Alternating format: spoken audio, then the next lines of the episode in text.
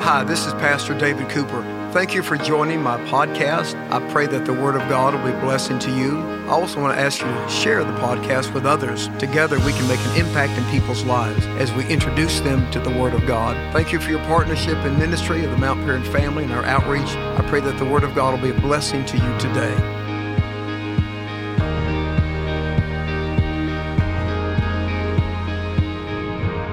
One of the most important aspects of the teaching of the return of Jesus Christ is the future of the world that the Bible calls the millennium or the thousand year reign of Christ. What is the millennium and the kingdom of God on earth going to be like after Jesus returns? The Bible tells us that the last chapter of history will be the return of Jesus Christ. When he returns, he'll set up the kingdom of God in all of its fullness. Today, his kingdom is in our hearts, but his kingdom is coming in a visible historical way at his return. The Bible calls this time of history the millennium or the thousand years. Now, while the thousand years is probably not an actual number, since the book of Revelation uses numbers to represent spiritual principles, it does describe the golden age of the kingdom of God, which is a kingdom of righteousness and peace. And those two words really describe the quality of life in the millennium. Righteousness in earth and peace as a result of things being right with God. The actual term millennium or thousand years only appears in the book of Revelation chapter 20. Well, the first truth that John the apostle tells us about the millennium is that Satan is bound, which means that evil now is completely restrained. He writes, and I saw an angel coming down out of heaven, having the key to the abyss and holding in his hand a great chain. He seized the dragon, that ancient serpent who was the devil or Satan, and bound him for a thousand years. He threw him into the abyss and locked it and sealed it over him to keep him from deceiving the nations any more until the thousand years were ended.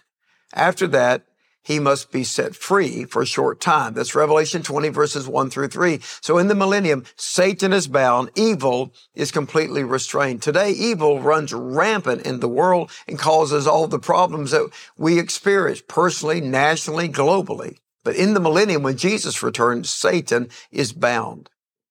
Second of all, he tells us the saints or God's people is what that word means. The saints will reign. John continues to write in Revelation 20, I saw thrones on which were seated those who had been given authority to judge.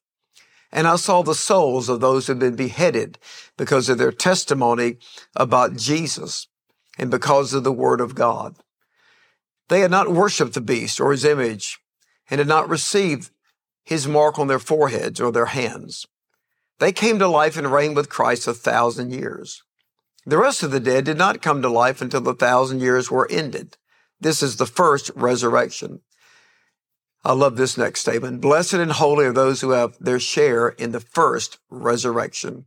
The second death, that is eternal death, has no power over them but they will be priests of God and of Christ and will reign with him for a thousand years. Verses four through six.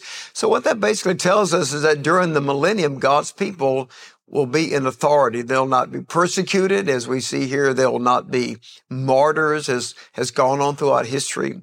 So John's given us a sense of our place in the world, our place in the kingdom of God. This is also a promise of Jesus given early in Revelation 3 and 21 to him who overcomes, he writes and says, I'll give the right to sit with me on my throne, just as I overcame and sat down with my father on his throne. So here's a symbolic, prophetic representation of a truth. Instead of being conquered and persecuted, we will reign with Christ. Third of all, he tells us in the millennium that evil will come to an end. There's coming a day that evil will be completely abolished from this world. John the Apostle continues and he writes, when the thousand years are over, Satan will be released from his prison and will go out to deceive the nations in the four corners of the earth, Gog and Magog, and to gather them for battle. In number, they're like the sand on the seashore. They marched across the breadth of the earth and surrounded the camp of God's people, the city he loves. But fire came down from heaven and devoured them. And the devil who deceived them was thrown into the lake of burning sulfur or the lake of fire, where the beast and the false prophet had been thrown. They'll be tormented day and night forever and ever. verses 7 through 10 of Revelation 20. Now, I know when you hear all of that, you probably look at so many of the specifics and have a lot of questions. Some of the specifics about, well, who are the dead that come to life later? What does it mean to reign with Christ? And why is the devil let out of the abyss and out of the prison in the first place? What is Gog and Magog? Well, that is a term used in the book of Ezekiel, chapter 38. It is also used here in Revelation. It just describes evil, a kingdom of evil, any kingdom of power in evil. Well, I don't want to get into all those specific details, and I think some of that still is kind of a mystery to us, but I wanted you to get the main truths that Christ is returning, that Satan will be bound, that evil will ultimately be destroyed in the, the lake of fire, and fire describes the complete destruction of a chemical property of matter. Fire destroys something. That's what the lake of fire, the lake of burning sulfur. In the story of Sodom and Gomorrah in Genesis 19, it was a, a hailstorm of burning sulfur. And so that same description is used that this is a final judgment of God against evil. It's so important in reading the book of Revelation and the apocalyptic images throughout even the Old Testament that you don't put too much emphasis on every little detail because every little detail is not important in and of itself, but it's giving you a bigger picture. So I want you to get the main truths and don't get distracted by all the details and the different people that have all these interpretations because nobody really can explain everything. But God wants us to see the big picture. Christ is coming. Evil is going to be destroyed. The Satan is going to be bound. You and I are going to rule and reign with Christ. Now, when it comes to understanding the millennial kingdom and what it means, it's important to know that Bible teachers and scholars over the years have held three different views of what the millennium means.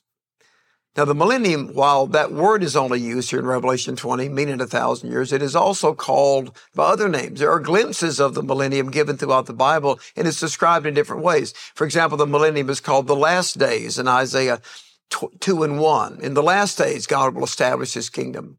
It's called the day of the Lord in Zechariah chapter 7, verse 1, when Christ returns, the day or the era of the Lord's reign. Jesus called it the kingdom of heaven in Matthew 18 and 3. It's called the renewal of all things in Matthew 19 and 28, because since Eden, the world has been imperfect. So there's a renewal of all things. And the apostle Peter used a very similar term of the millennium when Jesus returns, the restoration of all things in Acts 3.19. Hebrews 6 and 5 calls it the age to come. We live in the present age of sin and suffering. Christ is going to return and he's going to bring us to the age that is to come. The age of paradise, the age of Christ's rule on earth, the age of God's perfection when he completes his purpose for history. So let's look at these three different views that people have about what the millennium even means. So the first view is what's called amillennialism. In other words, there is no literal millennium. So these people say there's no literal kingdom age of Christ, that the Revelation 20 passage about the thousand years simply refers to this period of history when believers in heaven rule with Christ. In other words, when we die, we go to be with the Lord. So they say, well, there's not really a millennium on the earth. It's a description that we are reigning with Christ. And well, it is true that we will be with Christ in heaven. But I believe the millennium is a description of life in this world when Jesus returns. But that is the position. And it's important for you to know that some people hold the view that, well, there's no actual millennium on earth, that it describes eternal life in heaven. The second position is what's called post millennialism. That says, well, the world will eventually be transformed into a Christian world, a Christian culture by the influence of the church. In other words, that the evangelism of the gospel and the preaching of Jesus will eventually people will come to repentance and come to faith in Christ. They will begin to live in peace and righteousness. That is a kind of a natural evolution of history. But you know, the church has been involved in its ministry for 2,000 years, and we see the world today and more problems than we've ever seen it. So if that's true, we're a long way from having a world of righteousness and peace. And I would also say that you can't really have a kingdom without the king. So to say there's the kingdom of God on earth, that you and I are capable, even as Christians, of producing that, does not seem to be realistic because we've not been able to do that now. We're Christians in the midst of a hostile world, in a fallen world, but we're preaching the gospel, reaching out to people. A world that's under judgment, we're bringing them a gospel of grace and hope and salvation. But that doesn't mean that the gospel is going to take over every nation, every political structure, every economic structure. Only Christ can do that. So you can't really have the kingdom age without the kingdom. And so we pray as John did in the book of Revelation, chapter 22, verse 20. Amen. Come, Lord Jesus. We are looking for his return. Only Christ's return can fix the world. The third position, which is what I hold to, and most Christians and ministers teach the pre-millennial return of Jesus. Before the premillennial, that simply means that before you, you can have a millennial kingdom of righteousness and peace, Jesus returns first to establish his reign on the earth. The early church believed in the premillennial return of Jesus. They believed that Jesus could come at any moment. And it was centuries later that these other positions like amillennialism or postmillennialism even appeared. Do you remember when the disciples asked Jesus as they stood on the Mount of Olives right before he went to heaven after his resurrection? The question they asked him, in Acts chapter 1, verse 6 through 9, they standing in the Mount of Olives, they said, Lord, are you at this time going to restore the kingdom to Israel? He said, It is not for you to know the times or dates the Father has set by his own authority.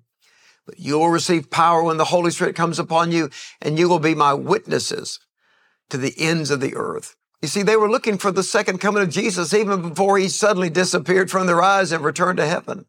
And they knew that when Jesus would return, the kingdom would come. And then standing there, two men dressed in white angels. What did they say to them? Messengers of God. You men from Galilee, why do you stand here gazing up into the sky? This same Jesus who was taken from you into heaven will come back in the same way that you have seen him go into heaven. So the early church believed that Jesus will return literally and that he will establish his kingdom. And when Jesus comes the second time, the Lord's Prayer that he gave us will finally be fulfilled in all of its implications when he taught us to pray, your kingdom come, your will be done on earth as it is in heaven. Christ is coming again. A new world order will be established. In our next teachings, I want to tell you more about what life will be like when Jesus returns. Let's join together in prayer. Thank you, Father, for your word. We thank you that we are citizens of the kingdom through faith in Jesus. And I pray, Lord, that you'll continue to bless your people as together we make an impact in the world for Christ in Jesus' name. Amen. Thank you for spending this time with me today as we study the Word of God. Let me encourage you to subscribe to my social media, follow me on social media as well as the church, Mount Paran Church, and make sure that you share and subscribe to the podcast. Get as many people as you can and your family, your friends to listen to the Word of God it will change their life. Thank you for your faithful partnership in ministry. And I trust that you'll find it in your heart, no matter where you are in the world, no matter where you listen or watch the media ministry. I want to thank you for your partnership in ministry and ask that you would prayerfully consider supporting the church and our outreaches and our missions work and our media ministry with your own offerings of gratitude, which you could do online with the Mount Paran app. And I thank you for your giving to support the work of the ministry. I'm looking forward to seeing you and your family in church this Sunday. We've got a great day planned. Make every effort to be here. If you can't be here on campus, certainly online. I trust that you'll have a great day as God continues to bless you richly. Thank you for joining me today as we've shared together the Word of God. Let me ask you to download the Mount Paran Church app today so that we can stay connected and you can see all the great services and resources available for you and your family. Follow me on social media and also the Mount Paran Church family. I look forward to seeing you in church to worship, on campus, and online. God bless you. Have an incredible day.